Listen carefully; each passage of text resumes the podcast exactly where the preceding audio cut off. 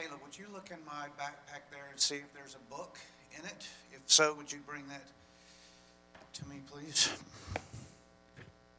That's it.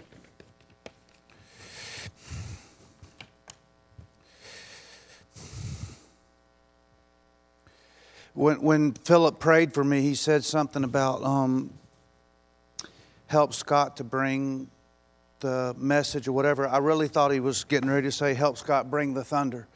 And I thought, hey, that'll work. I think that'll work. If uh, God would help me to bring the thunder, that'd be great.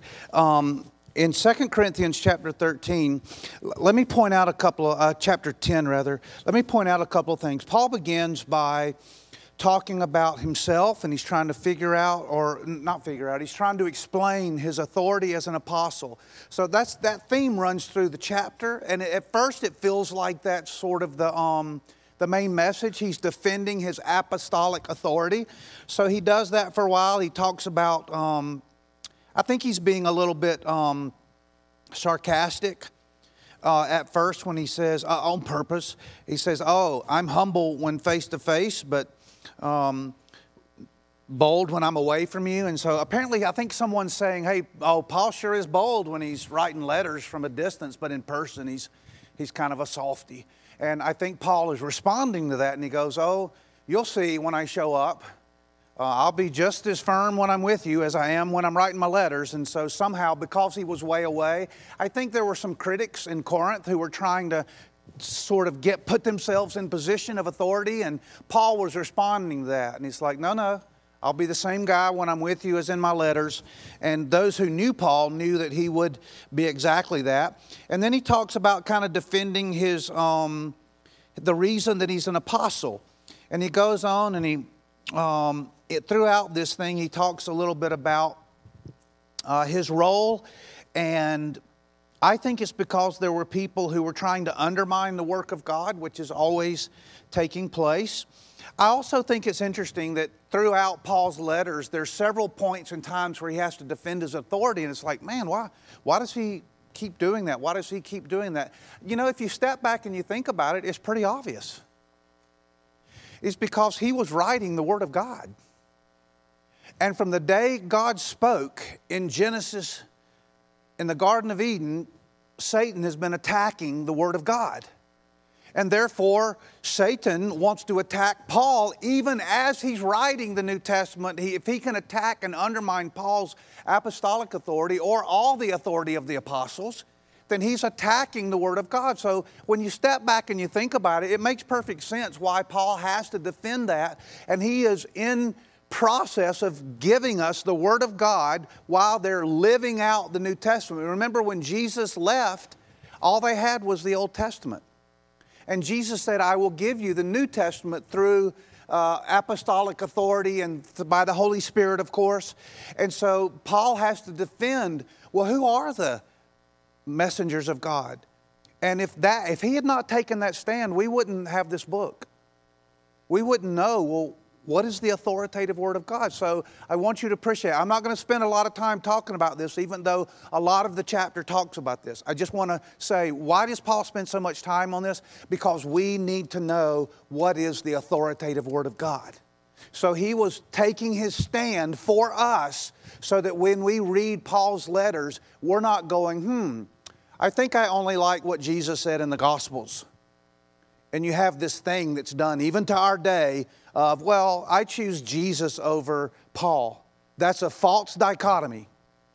It's the Word of God given to us from the Bible. So I just want to clear that up. And then as you're going through, there's another thing that seems to be um, really front and center. And it's where I'm going to focus my attention, but I just kind of want to, I want you to see how this fits. Uh, then he gets to verses three through five, and he's defending the authority of the Word of God, and then he moves into verses three through five and he starts talking about that topic of spiritual warfare. And at first glance, it seems like the primary topic in the chapter is defending Paul's authority in the Word of God. Then it looks like, well, maybe his primary chapter or emphasis is spiritual warfare. But I really think his primary emphasis is a little verse tucked in the toward the end of the chapter. And he says, um, so that we may preach the gospel. That we may preach the gospel in lands beyond you. That sounds a little bit like the Great Commission, doesn't it? So it sounds like the Great Commission is what's on Paul's heart.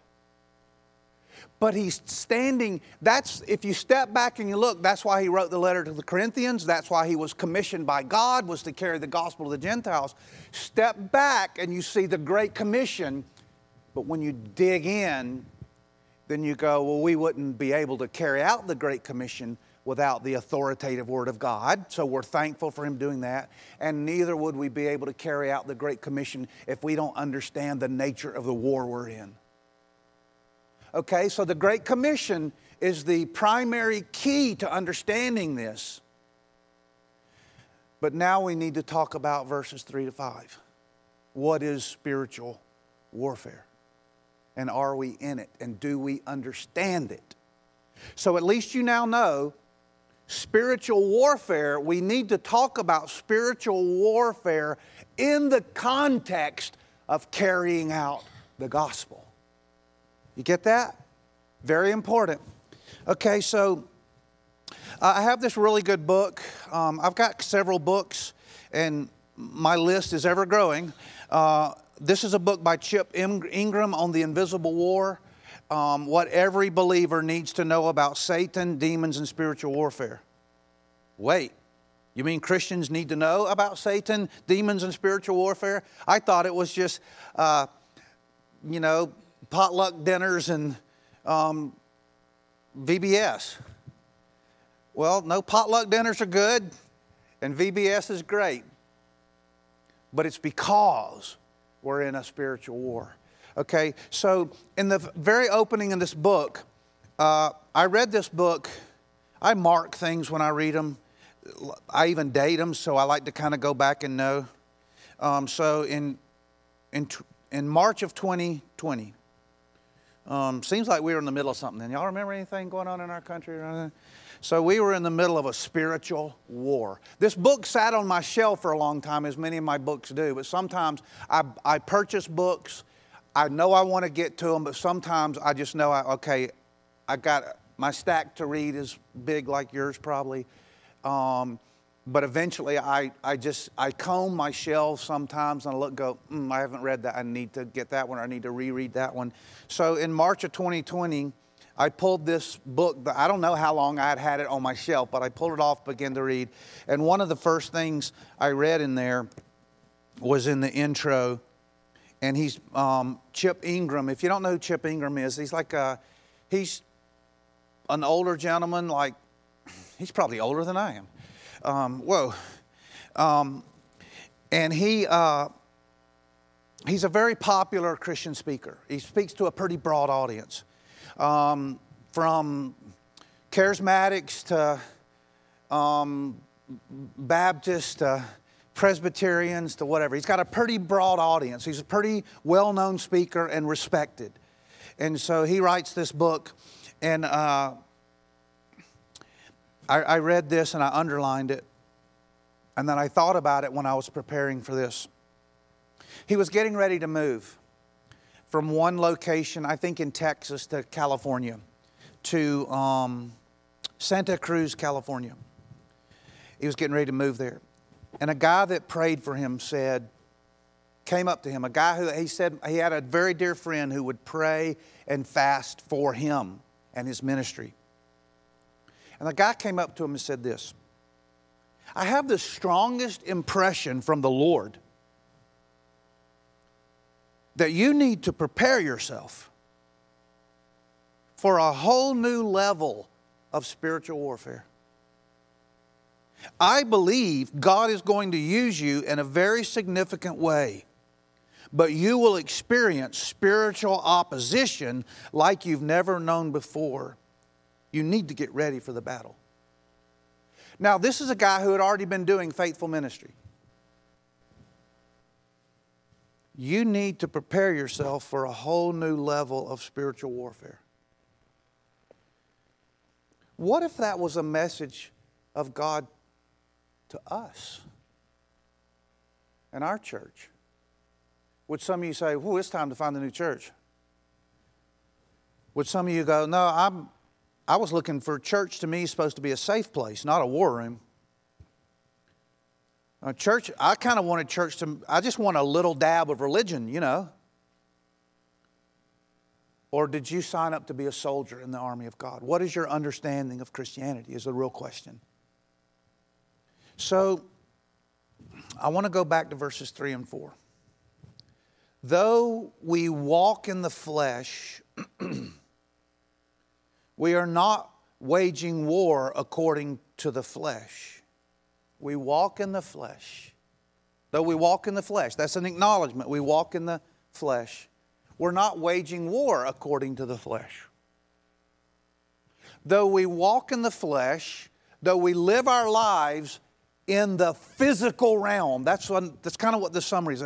Though we walk in this world, though we walk in this temporal, physical world, we do, our flesh, our body, it's referring to our physical presence. Though we are physically present in a physical realm,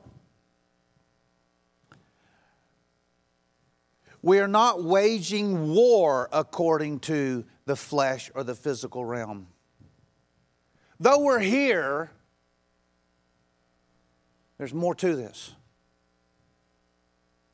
Though we are physical beings, we're in a spiritual war. Though we have bodies, there's a spiritual reality. And it's actually bigger than the wars of this world. The wars of this world are huge and ongoing, and we're always afraid of war. We have soldiers to fight this world's wars. Jesus has soldiers to fight the greater war, the great war. Though we, let me paraphrase, though we walk about and live our lives in this temporal physical world in our temporal physical bodies, we are engaged in the great war which is taking place with eternal, in this, within the eternal spiritual realm and has eternal consequences. Wake up, soldiers, grab your weapons, and run towards the battle.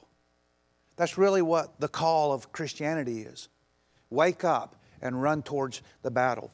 Um, there's a book, another book that I have that I read, and I thought of this book too, and I was thinking of this topic. And some of you may be familiar with it. It's like a, a classic, uh, like really old classic. And it was written by Augustine of Hippo. Augustine lived. Um, he lived from 354 to 430 AD, just a couple of centuries past the uh, um, Christianity and the spread of Christianity. And Augustine um, wrote this book called The City of God. Another way that we might think of it, we would probably use the term the kingdom of God.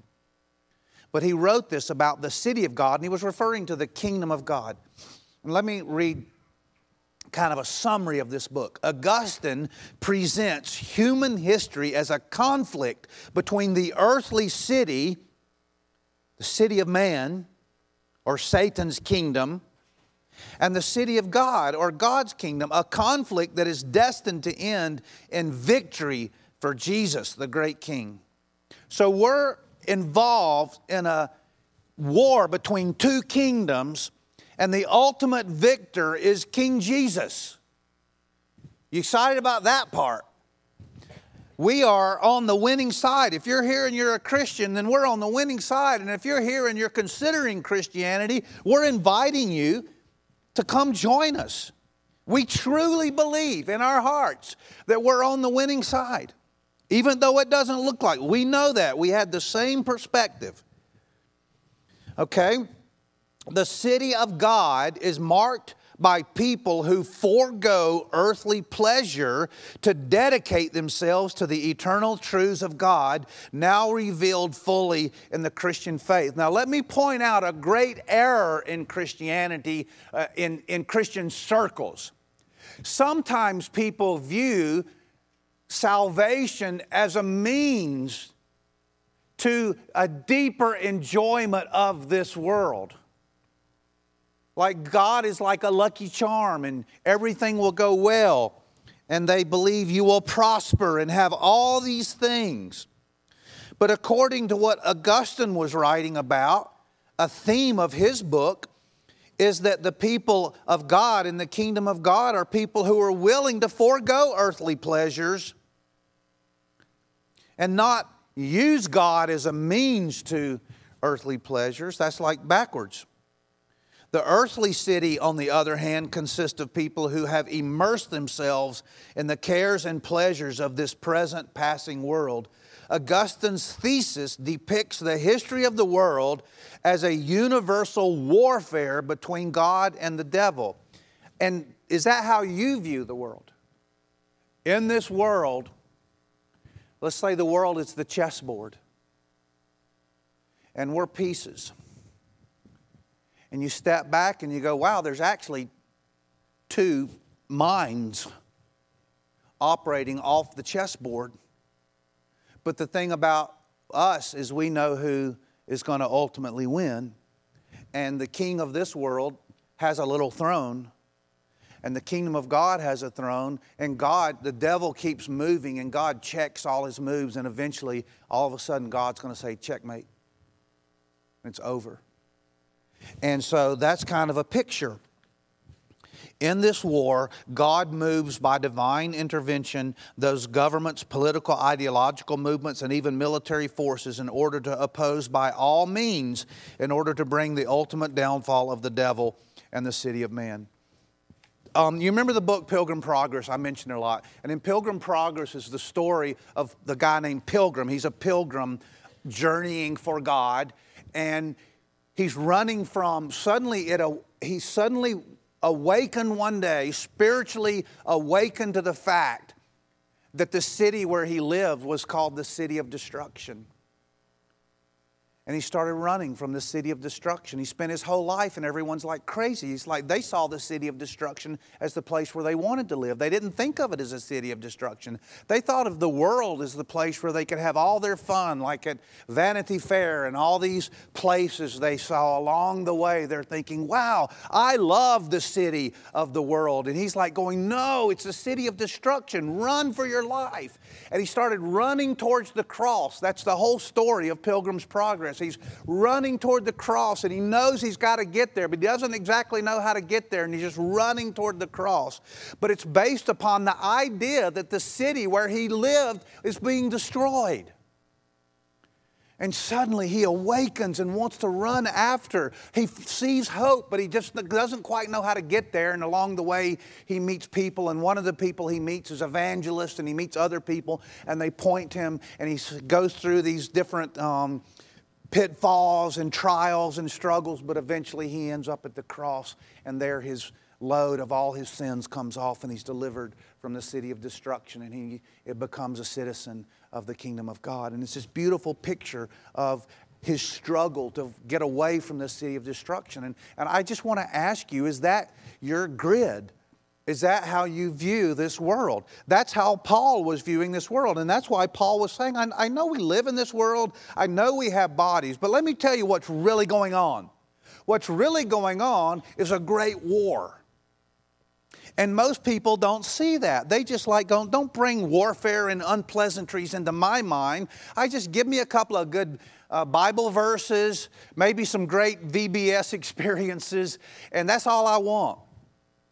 And God's like, no, you need to understand there's a war going on and you're in it. And it's like a light goes off. And so I'm hoping all I want to do this morning, the primary thing I want to do this morning is I want the light to go off. Some of you are already there. You're already there. You already believe this. You understand it. You're like frustrated that other people don't see it and you're like going, Wake up, wake up, church, wake up, world. we're in a war and there's casualties and it's not all fun and games. It's okay to have fun and games, but it's not all fun and games. I know we live in this world. There's nothing wrong with the many things. As a matter of fact, we need to be thankful for what God gives us to enjoy. We don't turn everything into sour and Christians are just miserable little creatures. We have joy in our hearts, even in this world, because we understand that there's something bigger and better. So we live in this world, and by God's grace, we live it joyfully because we now understand why we're here. I look at God's creation very differently.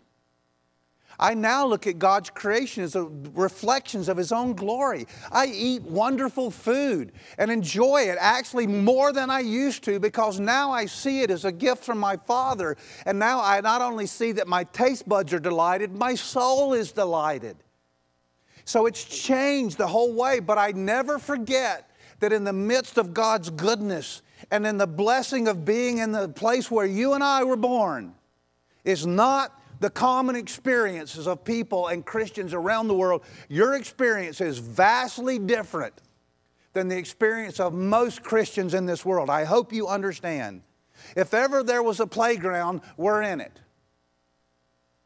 Because the battlefield is very harsh and real in many places. But I think the, uh, the glitter of the playground is being bulldozed over as we live. And now it's starting to feel a little bit more like the war zone that it actually is. And many Christians are awakening to a level of spiritual alertness and awareness that is sort of new to many people. And so I pray that our church is awakening to a greater level of spiritual reality. And so this morning, that's what I want you to primarily focus upon. Let me tell you my strategy. My strategy will be today and next Sunday, I just want to talk about these verses. I'm coming back to chapter 10 and these three verses I want to look at a little bit more. And then I'm going away for a month.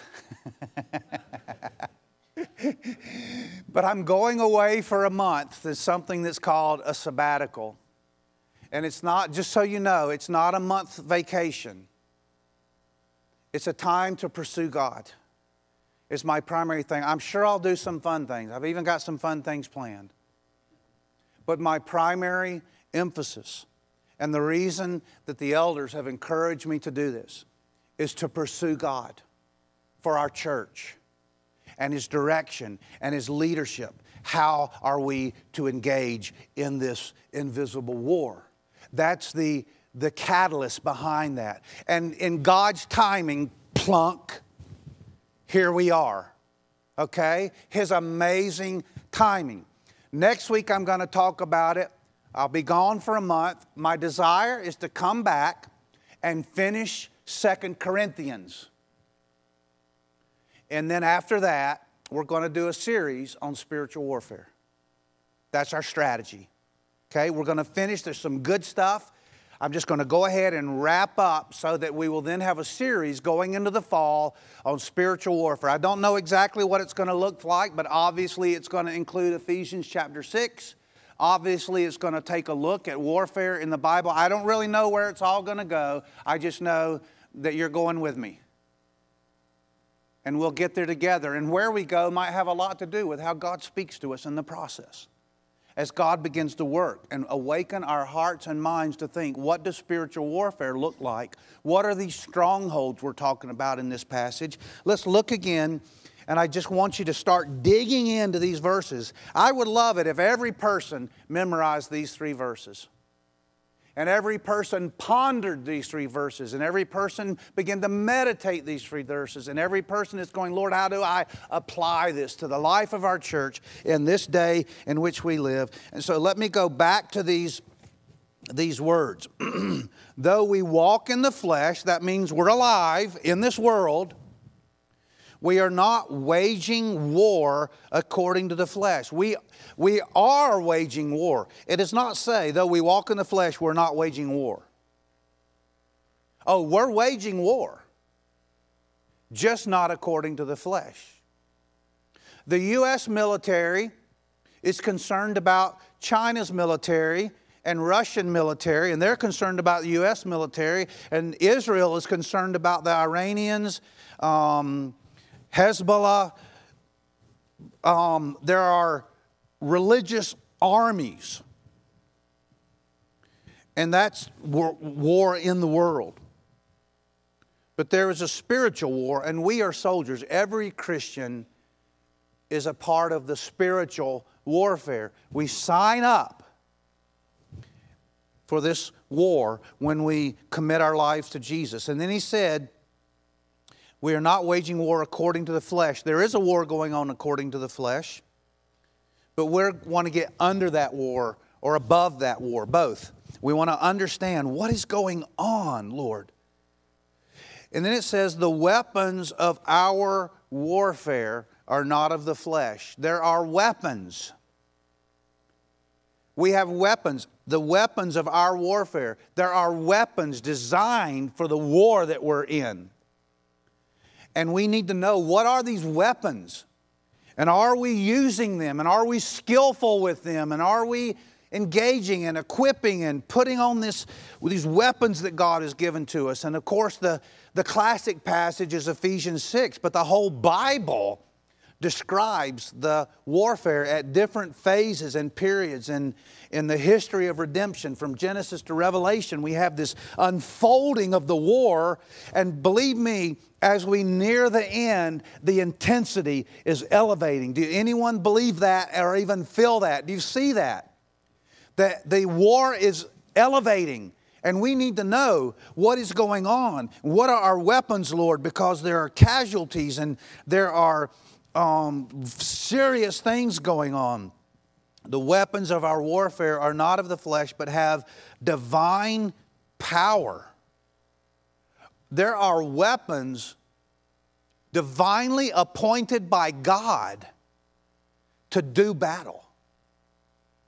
There are weapons that God has that equip us to do war successfully in His name to promote his good cause and his kingdom, to destroy strongholds. A stronghold is a, a fortress, um, a center of power, a base. Um, the enemy has strongholds, the enemy has fortresses. I'm sure you've heard of missionaries who go to certain locations in the world and they feel like Satan has such a grip on this community or this area or this country. You hear people talk about dark places. You've heard of the um, 1040 window. You've heard of countries that just seem to be eaten up with occult and demonic activities. There are cities in our nation that are known. If you're not into spiritual things, and if you were a satanic, if you were a satanic worshiper, you would know exactly what was going on you would know and say, No, we have a powerful hold in this city, in this city. We have powerful forces in this town, in this community. I was reading, and do you know that if I was, if I was a worshiper of Satan, I would understand this is going to shock some of you.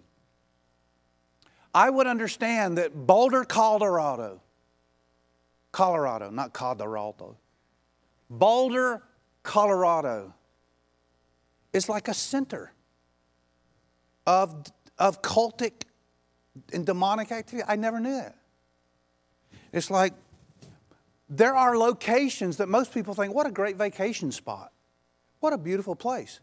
And there are things happening in places that you have no mind what's going on. You have no idea what is happening going on. There are places. If you see a city that is full of sin, our kids are going to New Orleans. You can't tell me that there is not a stronghold there. San Francisco, any big city, there are strongholds in Jackson County, my friends. There are neighborhoods. There are streets. There are little cubby holes that drug dealers, prostitution, pornography, pedophilia, sex trafficking is going on, and they are strongholds. And you can even feel the presence of wickedness if you are aware to spiritual things. There are places you can go in our community that you will get there and you go, something is not right. Something is oppressive, something is demonic, something evil is taking place next door. Have you ever lived next to drug dealers? You've been in an apartment and you hear what's going on and you see the traffic in and out and you're like watching. Have you ever been a policeman in this county? You ever talked to a policeman? You ever talked to anyone that worked on the, on the drug force? You ever talked to anybody who's constantly arresting people? Where do they go? There are places they know they're going to spend a lot of time because there's a stronghold. And this is the kind of warfare we're talking about. And we cannot afford to be derelict or ignorant or indifferent. We are called of God to fight with His weapons against these strongholds. And there is nothing but the power of Jesus that can bring down these strongholds.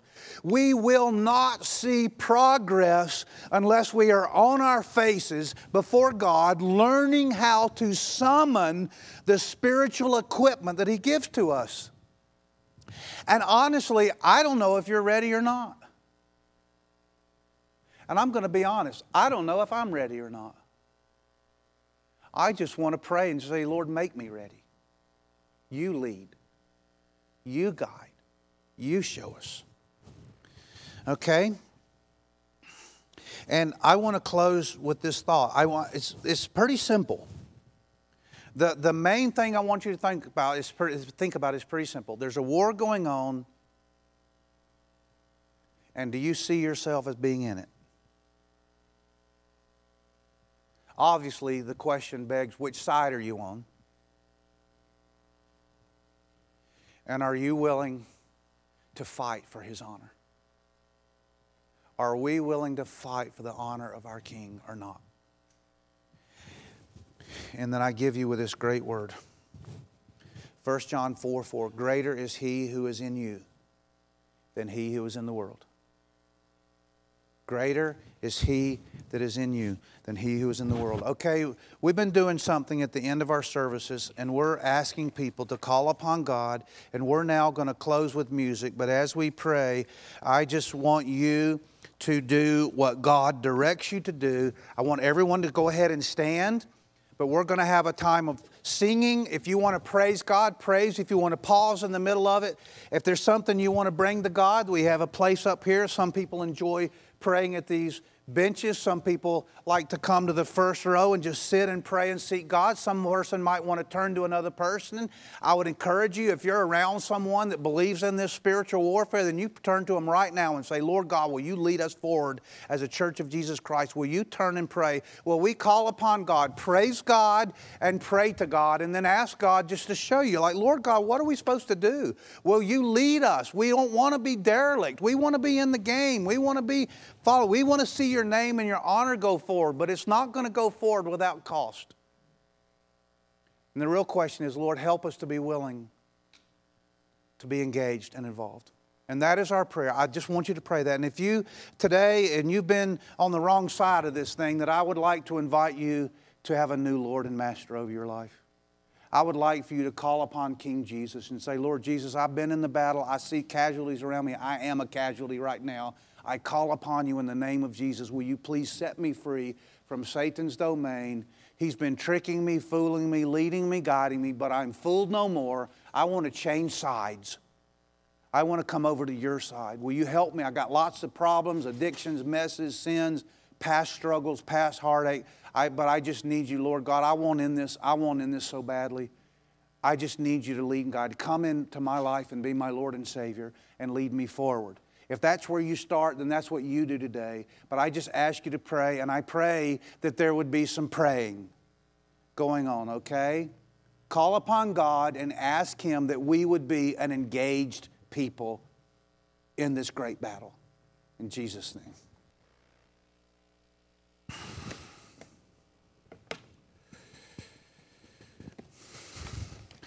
I want to begin by explaining a little bit of the context, and then I want to focus in on something more specific. So, Paul's writing this letter, Second Corinthians. Um, and one of the things you find if you read Paul a lot that he's defending his um, role, his responsibility, his job, uh, his apostolic authority, and there were people pushing back against that. So you have a church over in Corinth. Uh, you have the church beginning in Jerusalem around the Mediterranean Sea over here in Corinth. And Corinth was a, a wealthy city, uh, a, very a Greek culture, very Greek in its culture, um, very sinful, known for their sin. It was like very sexual, um, a lot of um, temples and um, worshiping false gods. And so these, these new Christians, they become Christians and they have a new church there and they're fairly young. And these other groups are coming in and they kind of want to take the leadership because Paul was there for a while, then he goes away. And when he goes away, there's people that kind of want to be the leaders. So he's constantly having to defend his, his leadership at first glance, it looks like that's the most important thing in this chapter. Um, my, my heading over my um, Bible, my copy here says, Paul defends his ministry. It looks like that's the, most of that chapter's taken up with that, so you would assume, well, that's the most important thing. Um, he talks about um, verse 2, verse 1, he says, um, I'm humble when I'm face to face with you, but bold toward you when I'm away. So apparently, some people were accusing Paul of being like, oh, yeah, he sure is nice when he's here and friendly and laid back, and he writes these really hard letters, and he's like, oh, Mr. Authority over here with his letter. And I, Paul is basically saying, look, I, I'm the same when I come back, you'll see I'll confront these same issues. So he was very consistent. Um, then he goes on later and he talks about um, spiritual warfare, spiritual authority. Then he moves on to the next verses. Again, he's back to the same, the other topic of um, like in verse 11, it says, Such a person understand that what we say by letter when absent, we do when present. Like Paul saying, Hey, when I come, I'm going to address these same issues. He's been dealing with some pretty tricky stuff, pretty messy stuff in his letters. And then he talks about boasting. And he says, I really want to boast about isn't myself or my ministry. I want to boast in the Lord. Let one who boasts boast in the Lord. For the, not the one who commends himself who is approved, but the one who the Lord commends. So he, at the end of the chapter, he says, okay, it's not about um, leaders who exalt themselves, put themselves, kind of putting themselves in front of leadership. Okay, so there's one idea. This chapter is about Paul's apostolic authority. And there's another idea. All right, verses 3 to 6. So this chapter is about uh, spiritual warfare. Okay, though we walk in the flesh, we're not waging war according to the flesh. So it's about spiritual warfare. Um, there's another idea that helps us piece together the whole chapter. It's kind of subtle, it's kind of hidden you probably wouldn't notice. It doesn't even feel like it's central. But everything hinges upon this. Verse 16. All of this is so that we may preach the gospel in lands beyond you. Everything's focused on the missionary movement. And that's why Paul's apostolic authority mattered. We can't have a missionary movement without the Word of God. They needed the New Testament. Paul's authority was the one who was writing, he was in real time writing the Bible. And if they could have effectively dismissed Paul as not being a true apostle, we would not have our New Testaments. So that's why he vigorously defended his authority as one sent from God so that we could clearly have the right scriptures. The New Testament. That's why Paul was so offending. So you and I can so easily pick up our New Testament and read. You and I know what is the Word of God, and it's because Paul and the other early Christians defended the New Testament. You and I would not know how to do this without this book, the whole book.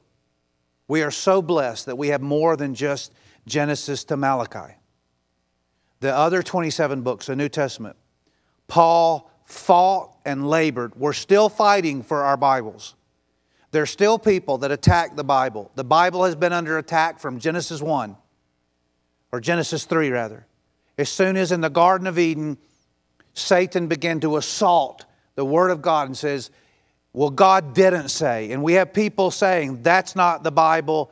So, aren't you glad that Paul made a big deal about who were the people that were going to be used of God to give us the finished product?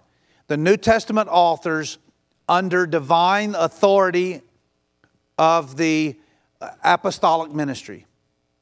Thankful for our whole Bible. Secondly, I, I want to point out that is the Great Commission that motivated Paul. People need to be saved. And that's why Paul fought for this book. Paul didn't go, I'm saved and I don't care about anybody else. He could have done that. A lot of Christians do that.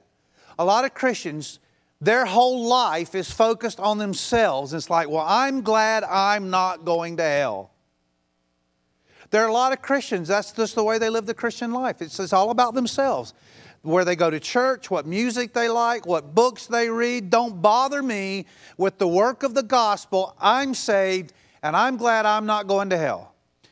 And the New Testament does not allow that mindset that is contrary to being a Christian. Christians who don't care about the lost are not big being biblical Christians. And too often, a lot of Christians don't act like they care about lost people. And therefore, when Paul comes to the end of everything he wants to say in all of his letters, it goes back to what is said in verse 16 that we may preach the gospel in lands beyond you or in places where the gospel hasn't been preached. That's why we're going to New Orleans. That's why we have a group going to Slovenia. That's why we have a missionary in Slovenia. That's why we're going to the Dominican Republic. That's why we go to Guatemala.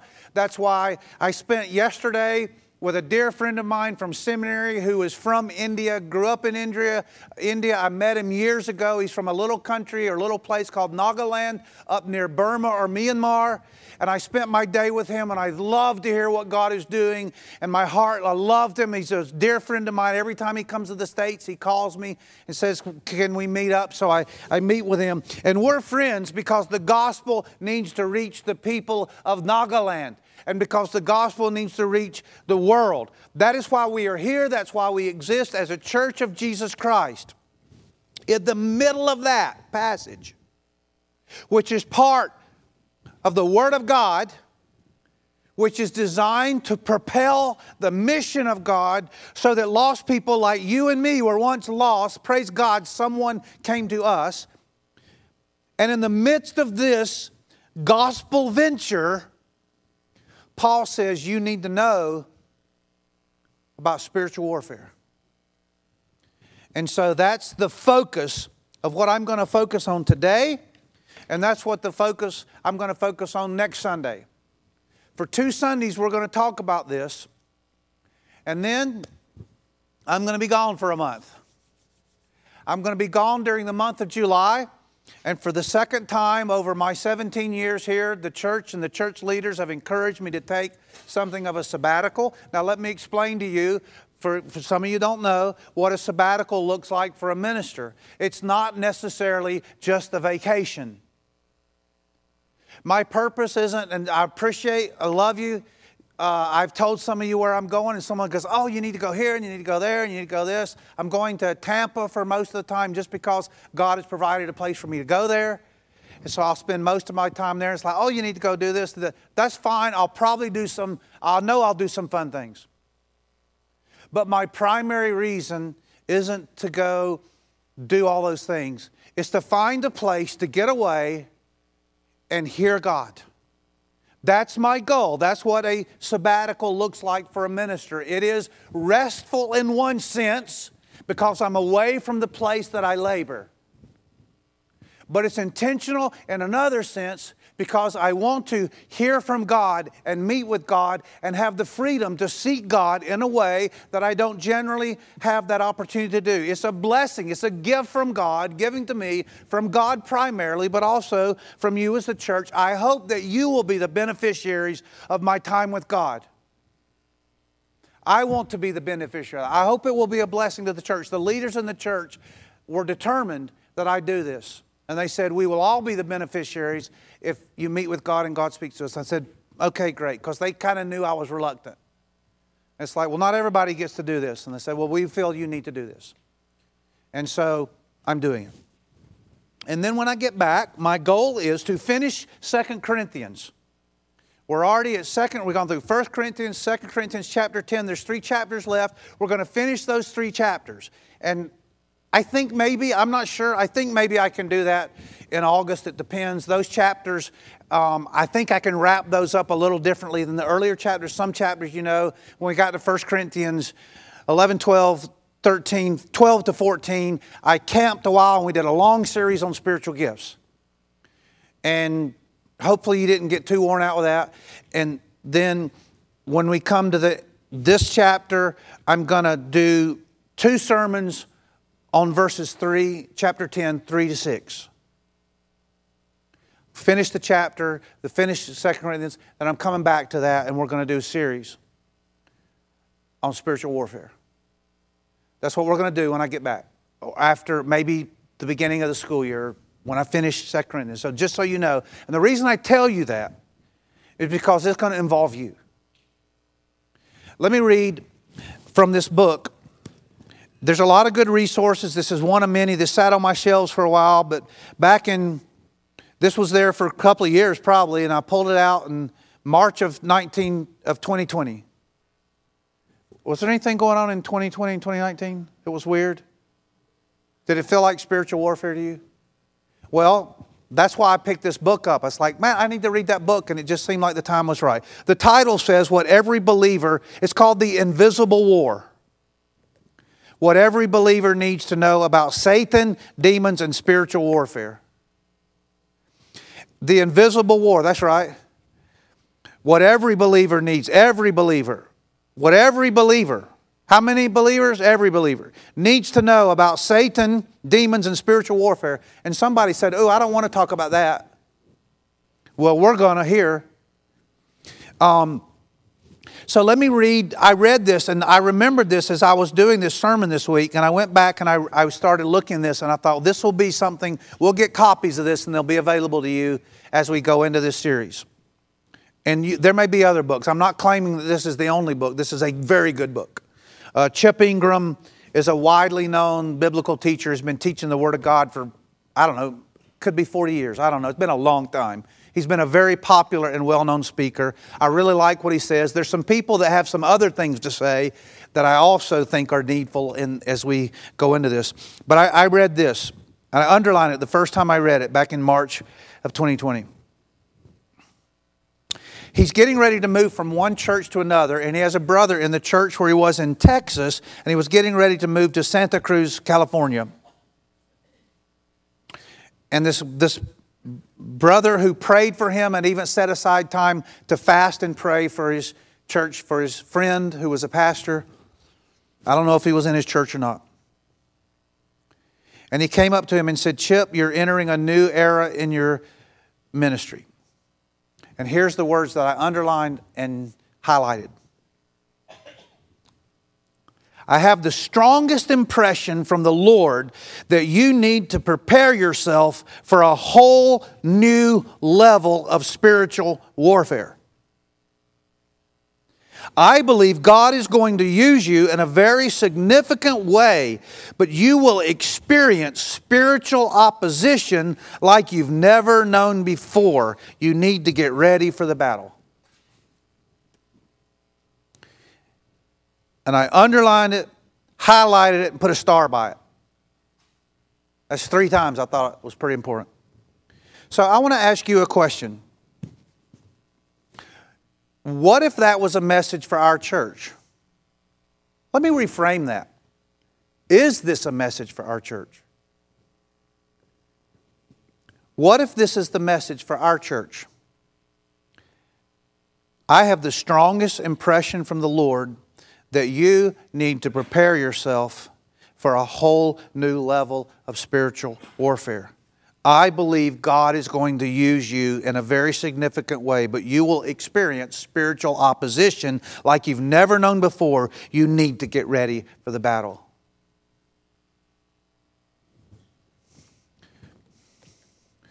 So, I think this is a message of God to us. Are you ready or you need to find another church? If you need to find another church, that's fine. But this is what we're going to do. Okay? Um, so let me read the verses again that we're going to focus on 3 to 6. Though we walk in the flesh, we are not waging war according to the flesh. For the weapons of our warfare are not of the flesh, but have divine power to destroy strongholds.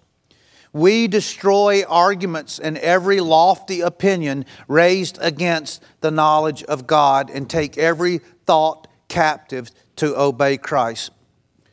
Though we walk in the flesh, we are not waging war according to the flesh. Though we walk in the flesh, the word walk in Christianity, in the Bible, is often a metaphor to describe the Christian life. Your walk. How is your walk? People aren't asking what kind of gait you have when you walk. They're not asking if you can moonwalk. They're not asking if you walk fast or walk slow. When a Christian says, How is your walk? they're meaning, How is your relationship to God going?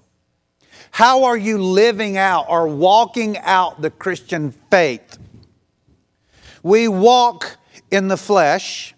We live in the flesh. We live out our life in the flesh. As we live out our life in the natural realm, in the flesh, the flesh means the physical world, the physical realm, our natural physical bodies. We walk in the flesh. We live in this world, true. But we are not waging war according to the flesh. We are not waging war according to the flesh. It doesn't say we are not waging war. We are waging war. There is a spiritual war taking place. It's even taking place right now in this room. There is a spiritual war taking place where Satan is trying to divert your attention from the Word of God. Right now, Satan is trying to keep you from hearing the Word of God. The war goes on everywhere, all the time. And we are in a war. But it's not a war of the natural realm. There is a spiritual war in the spiritual realm. Though we walk in the flesh, we're not waging war according to the flesh. There's another kind of war going on. We turn on the news, and the news is about worldly wars. But as Christians, we're interested in another layer of warfare considered spiritual warfare. And we are told the weapons of our warfare are not of the flesh.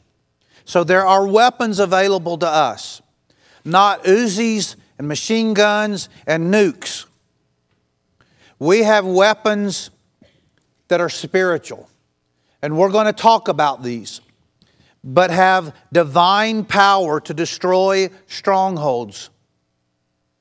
There is the power of God that can destroy strongholds. Strongholds that you cannot destroy. Things can get a hold of you that you do not have the power in and of yourself to destroy. Things can grab your attention and be so powerful that you don't have the strength and the power to break that hold on you. It's a very strong hold. And there is a warfare in which someone is trying to hold you down. Someone is trying to destroy your life. Someone wants to keep you on the natural level, pursuing this world, its pleasures. There's someone who wants to tie you to this world. Whether you willfully seek pleasures in this world, or it, then here's where pleasure moves you. Pleasure always starts pleasurable and moves you towards a path of destruction because there is nothing to sustain you in this world. So pleasure comes all dressed up, looking good, making promises, and it begins to pull you like a vortex down a pipe and sucking you down, and it feels good up top. Around the rim, it's really pretty. It looks like it's life giving and around the rim, you walk around and you pluck something, then you grab something else and you get a little more, and you start living around the rim until all of a sudden something pulls you. And it goes deeper, and it's still looking pretty good around up top, and you're still thinking, I can get out when I want to, but you're in the vortex and you're starting to get sucked into the world and its system and before you know it, your life starts unraveling. And the further you get from the rim and you start going down and you start realizing, I'm powerless. I can't fix this. I need help. And sometimes people don't even call for help. They're still going down the vortex. They're still getting sucked in with alcohol or drugs or sexual relationships or pornography. It looked innocent up here around the room. It starts sucking you down and you're getting sucked and you're getting pulled by the ankle down into a life of self destruction. And you think you're okay. You think you can reach the rim. You think you can pull yourself out. Only the power of God can deliver you once you slide off the rim and start down the vortex. You need mighty, awesome power or you're going to be destroyed. This is the description of the battle that we are in as human beings. And God says, You need to know this. This is not a game. You might be a teenager, you might be a child. You need to know this is no game.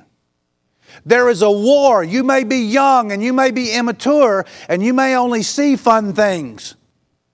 But ultimately, someone is trying to grab your ankle and pull you down the vortex and destroy you. And he has an army.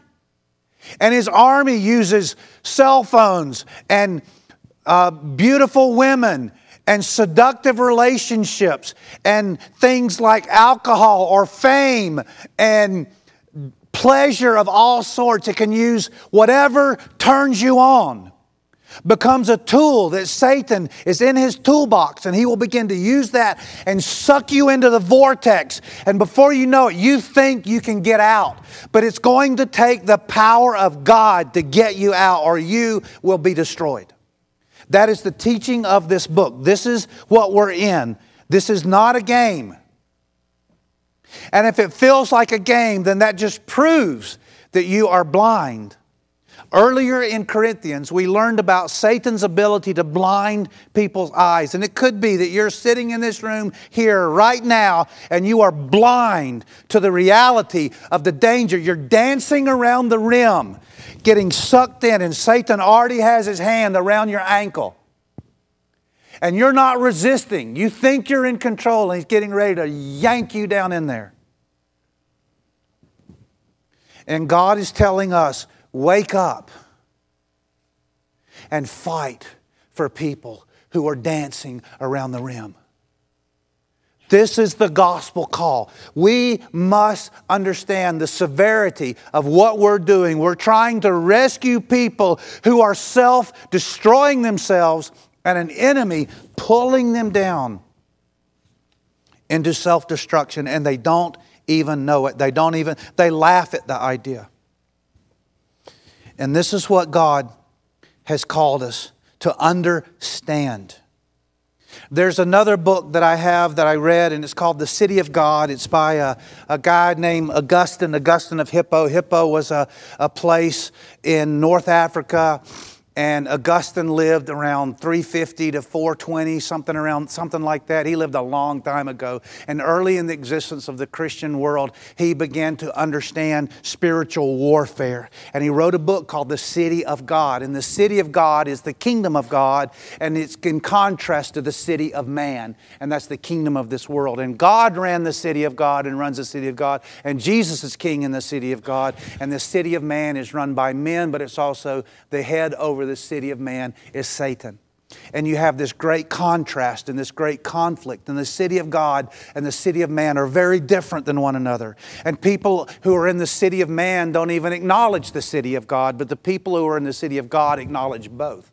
People who are the city of God have eyes open to realities that the people who are in the city of man don't knowledge. And that's the way the world is. There are many people in the world that live in this world. They only see this world and they don't see and understand that there is a spiritual reality. A Christian sees both. Augustine presents human history as a conflict between the earthly city, the city of man, Satan's kingdom, and the city of God, God's kingdom. A conflict that is destined to end in victory for Jesus, the great king. And we know that. Praise God. The city of God is marked by people who forego earthly pleasure. That takes power. Because I came into this world pursuing with missile like intensity pleasure. I had a pleasure sensor would go off when things would lights would shine and taste were good and smells and sounds and feel. I have a sensory possessor. Uh, wait, what is it? What is it? There we go. Caleb came in. Claire, way to go, Claire. I knew he married well. Okay. We have sensory perceptors, and they gravitate toward what attracts us. It attracts sensual things. And until God begins to show us that our, our natural inclination, the lust of the flesh, is going to lead us astray, then we are vulnerable. The city of God, however, is marked by people who forego earthly pleasure to dedicate themselves to the eternal truths of God, now revealed fully in the Christian faith. The earthly city, on the other hand, consists of people who have immersed themselves in the cares and pleasures of the present passing world. So you have one group of people who live only for this world. They might claim they're religious. Truth of the matter is, they're really not that interested in religion. They see it as kind of a safeguard, a ticket to heaven. That's kind of like, ah, a little religion. I'll dabble in religion if it'll get me safe into heaven at the end, but I want to enjoy the pleasures of this world. And God begins to work and move in such a way that you see these spiritual realities. I, I want to I want to read this little section in this book. And I'll give you an example of what um, Chip Ingram experienced when he went to his new place of ministry in California. Um, he said uh, he moved to an environment where the occult, New Age beliefs, and cults were so common that ads on coffee shop bulletin boards included how to cast spells, how to contact your spirit guide, and Warlock Coven meets 7 p.m. Monday nights. And he says, My intellectual understanding of key biblical passages was woefully inadequate for the issues we were facing. It was easy to find quality in biblical information about spiritual warfare that was rooted in the meaning of words, tense of verbs, how the armor of God was a metaphor Paul had derived from a Roman soldier, but application was almost non existent. In other words, we had danced around these topics But there was no real sense of how to use God's truth in the midst of a frightful, often bizarre experiences we were facing. On the other hand, there was an equally plentiful array of resources that were highly experiential when it came to this subject. Like there were there was teaching he wasn't aware of before, and he said they described conversations with demons, extreme manifestations of spiritual world, anecdotal answers for which I could find very limited, if any, biblical basis. So he would see one extreme, maybe another extreme. And he said the reason he wrote this book is because he felt like there were a lot of people that either on one extreme didn't acknowledge these spiritual things, or on the other extreme, maybe they um, carried it in an unhealthy direction. And then he described what began to happen in his ministry. He said, he, he began to describe his new church culture where witches are actively praying against you. And a horse's head is placed on a stake, a literal horse's head is placed on a stake across from your church to cast a spell on it. Um, and he began to describe satanic opposition in ways he had never experienced before, and he began to see things that he had never seen before. And I want to, here's what I want to say to you. If you are familiar with um, satanic practices or strategies, if you've been involved, and maybe some of you, I've never heard anyone say, but I hope you're aware that there are people who openly worship Satan. I don't know what world you live in. There are people who are very zealous in the occult. There are people who are very visceral toward Christianity. And there are people who are demon possessed. And there are what this passage calls strongholds. If you were in the satanic world, you would know that the beautiful vacation spot of Boulder, Colorado is known as a haven for the occult. If you were in a certain circle, you would know about the dark things that can happen in New Orleans.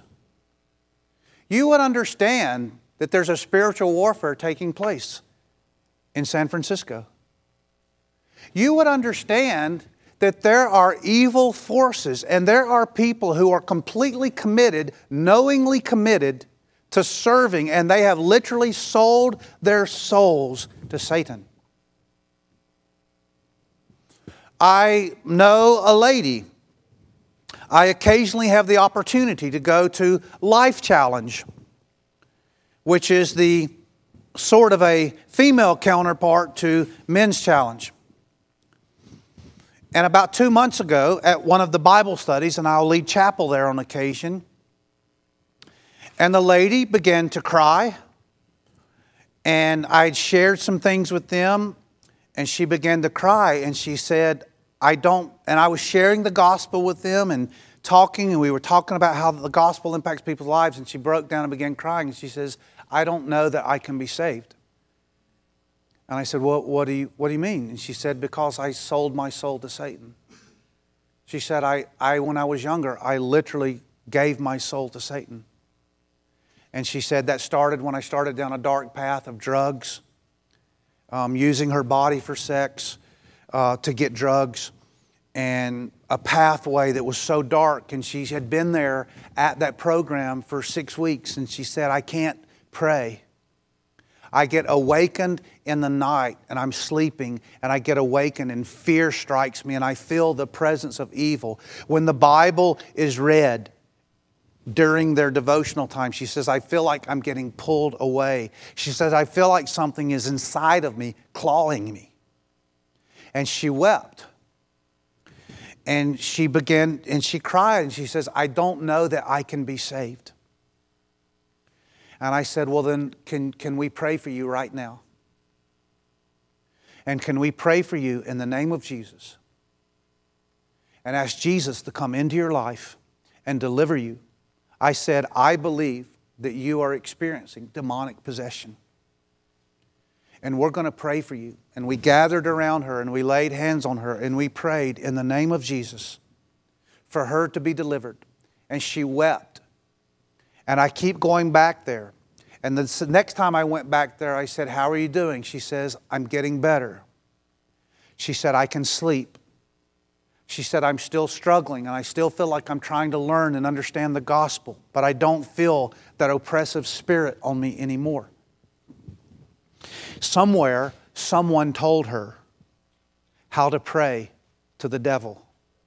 Someone told her and taught her how to sell her soul to Satan. And she had done this. There are strongholds in every community. There are strongholds in Jackson County. There are places you can go. Missionaries will tell you about places that are so dark that they feel a presence of evil that almost feels like something sitting on them. That the dark power is so powerful. I'm not talking about wacky, crazy people. I'm talking about people that will come and stand in our pulpit and we would listen to them and we would say, That person loves God so much. We would be moved by the depth of their spiritual love for God. And they will describe to you places they've been, settings they've been in. I can describe to you, I could take you in places in Jackson County that would make your skin crawl. I could take you up streets and up into neighborhoods where almost everyone back in that neighborhood is a drug dealer and they are getting arrested over and over again. God was using me to reach someone several years back, and I walked with this man several years before he died. And we would go places, and I would have to go pick him up in places. And there were times where he would call me on the phone, and he got spending the night stuck at a drug dealer's house, and he would call me. And I remember the feeling and the overwhelming sense that I would feel a, a mile out a quarter mile. Closer I got to that presence, I knew what I would find there. I knew what was going on there. I knew it was a drug house. I knew it was a dark place. I knew the sheriff of our uh, town used to go to our, uh, our previous sheriff goes to our church here. He told me stories about that neighborhood. I understood. There are places you can go in Cherokee. There are dark roads and dark places you can go in Cherokee, and you will not feel safe there. And it's not because of the people, it's because of a presence. There are places you can go in these mountains, and you'll find places that will end up being meth labs. Child pornography goes on in Jackson County. There are people who are filming child pornography in Jackson County. There are people that will get arrested for the most hideous crimes you can ever imagine. Where is the root of that? It's Satan. Satan is at work and he has strongholds. There are places where drugs are dealt, there are places where um, people fall into all kinds of dark things. And the gospel of Jesus Christ can break these barriers and deliver people. Some of you in this room have been delivered from such things and such places. We have people sitting in our church who, if you knew their story, you would be amazed because you would be thinking, I always thought you were like you are now. Praise God that none of us are what we were. And thank God that we're not finished and we're not what we're to be. But in the meantime, we're in a war. And we're going to ask God to make us more mindful and attentive to the war that is taking place for the sons and daughters of man. The sons and daughters of Adam need to be saved so that they can become the sons and daughters of God. That's why we are here. That's why this church exists. And we're praying and asking God to take us deeper in understanding what the real mission is for our church, okay? And so that's what we're going to be looking at. The only thing I want you to get from this message today is I want you to go back and study verse 3 to 6. I want you to read it. I want you to try to understand it. I want you to believe it. I want you to begin praying, Lord God, what do we do now? What do we do from here? Where have we been kind of missing the ball? Where do we need to be more engaged? And will you lead us? I think God is summoning us. I will say this I don't think anyone will disagree with this. It makes perfect sense that the closer we get to the coming of Jesus, the more we're going to see iniquity rising. The more we, sooner it is for the lamb to come, the more we're going to see the serpent stick his ugly head up. I think we're living in such a time. Therefore, it should be no shock, it's unthinkable that Christians would be walking around unaware of the spiritual realities that are taking place. And we're going to ask God to continue to open our eyes and help us to see what to do and to equip us that we might take hold of these spiritual weapons and engage. And I'm totally fine if you want to go somewhere else. But by God's grace, that's what we're going to do here, okay? I don't have a map to know what it's going to look like. I just know we need God to engage because people are being destroyed. And some of those people, I'm going to tell you, some of those people are going to be your sons and daughters. So you better jump in because Satan is after your children. He's coming after your grandmother, your grandfather. He's coming after your brother, your sister. He's coming after everyone to kill, steal, and destroy. And in the name of Jesus, we can say, No, Satan and we can offer the salvation of God to people. And that's what we're asking God. Lord, show us how to engage, equip us for this battle, give us courage. And it may be costly, but that's why we're here, okay? Let's pray. Father, thank you for these things and teach us to trust you, to love you, to walk with you. I pray, God, that you would take this and apply it to each person where they need it. If there's anyone here that's never really fully relinquished the kingdom of darkness and they have never fully acknowledged that they are lost and need Christ, I just pray, God, if someone here is in a stronghold of any kind, would you just break it today and lead anyone here who needs to come to faith in Christ? And they need to confess their sin and just say, Lord, have mercy upon my soul and save me. And then I pray, God, as a church, that you would lead us into action. Deliver us, um, equip us, Prepare us, God. We want to be engaged in this work and this great mission of Jesus. In His name we pray, amen. As we close, I'm going to ask everyone to stand, and I want you to ask God, I want you to respond in the way that is appropriate to you. And I'm going to pray that if, I'm just going to ask you in the first service, I did this, I'm going to do this in the same service as well. If you are ready to engage for God, then I want you just to come forward and come up here and pray. That's fine. If you don't want to, that's fine. But if you are willing, Sometimes I think it helps people to see with their own eyes how God is speaking in the people's lives and hearts. So if you want to, I want you to come up here, and then as you come up here, I want you to pray with someone, grab someone, make a little circle, pray by yourself, call out to God. If you have a stronghold that needs to be broken, then just lay that before God and say, Lord God, will you break this stronghold in my life right now? But as we sing, you can sing if you want, or you can just turn to God in prayer. And I would love to see people coming up here and just praying and saying, Lord God, will you lead us? There's a great price to be paid, and people are lost and destroying themselves. Will you help us to be part of the great work of the mission of the gospel? Will you equip our church and lead us forward?